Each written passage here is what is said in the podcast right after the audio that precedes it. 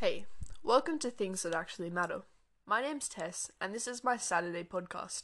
I'll be putting podcasts out every Saturday and every Wednesday, so tune in and have a listen. Now, we all have a desire to do good in the world, and we see a lot of pain in the world, whether that be wars, poverty, inequalities like racism and sexism, and all these horrible things that are happening to other people.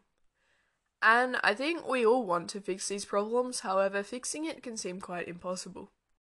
On a personal note, I see young people doing great things that seem so unachievable, like Greta Thunberg, only I think about three or four years older than me, and she's gone all around the world, really sparking a movement for climate change, talking to diplomats, and she's really opened society's eyes on how there's such a big problem and I think climate change is something that really resonates with my generation, but also a lot of other people too.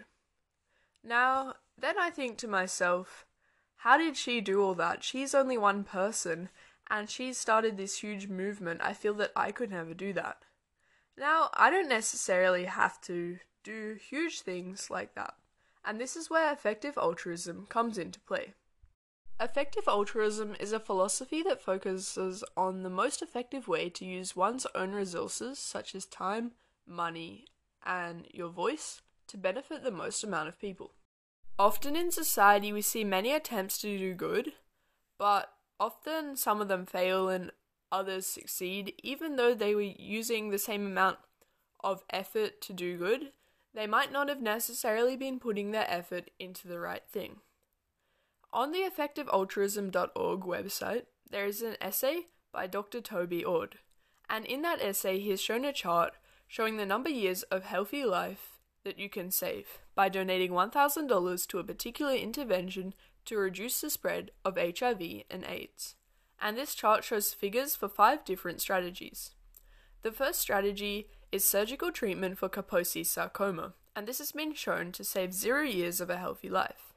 The second is antiretroviral therapy, which has been shown to save one year of a healthy life. The next is prevention of transmission during pregnancy, which saves five years of a healthy life. And then condom distribution, which saves 12 years of a healthy life. Now, these are all different interventions using the same amount of $1,000, and obviously, there are some that do a lot more than others.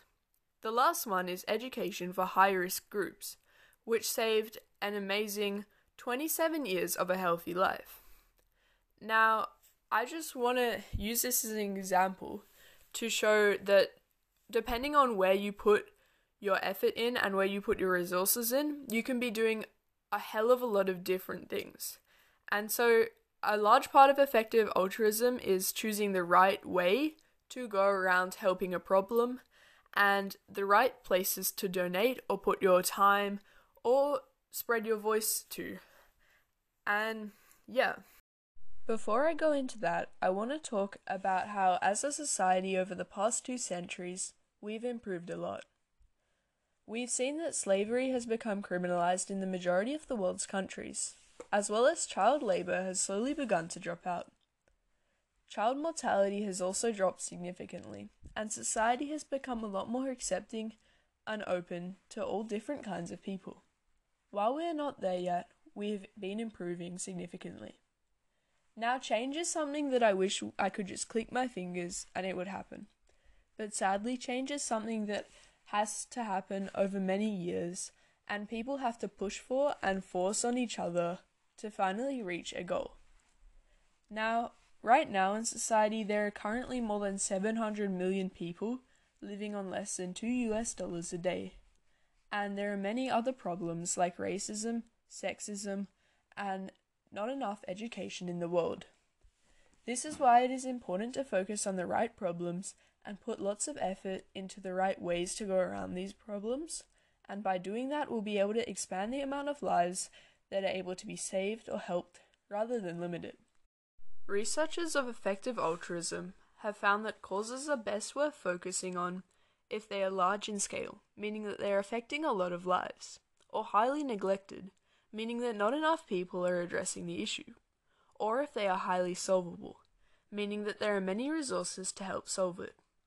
These aren't set in stone, However, it makes it easy to choose causes to work on first before being able to work on other causes.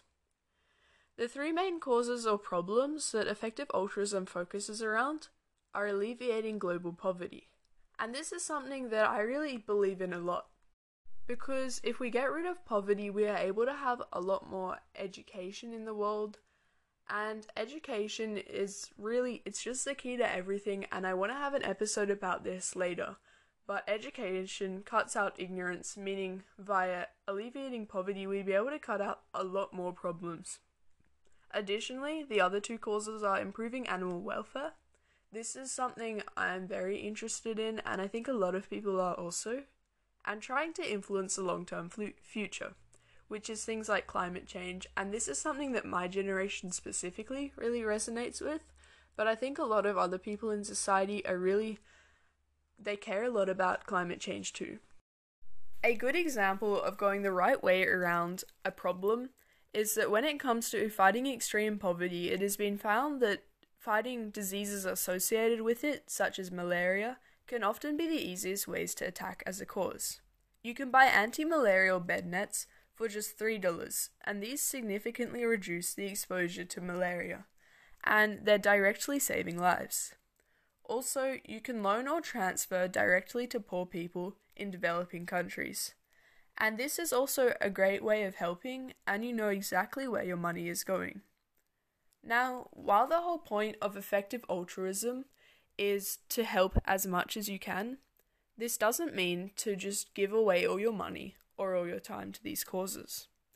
By donating just 10% of your salary or your time, you're able to help in a way that is very meaningful and useful to other people, but it doesn't necessarily take out of your quality of life. And you shouldn't be putting in so much as your quality of life is diminished, as this is not the way to go around solving problems. I feel like I've spoken a lot about how you should be putting your money in the right places, and I haven't really given any places for your money to go. So, charities you can donate to, which are really good, these are Australian charities, or like you can claim them as part of your Australian tax thing. Give directly, you're putting money straight into poor people from developing countries. This is a really good one because you know right where your money is going, so you'll be knowing how much help you'll be doing. Also, the Against Malaria Foundation is a really good one. This is a very easy way of saving lives, and it's such an easy thing, but a lot of people don't do it, so I really recommend sending to this charity. Also, give directly refugees.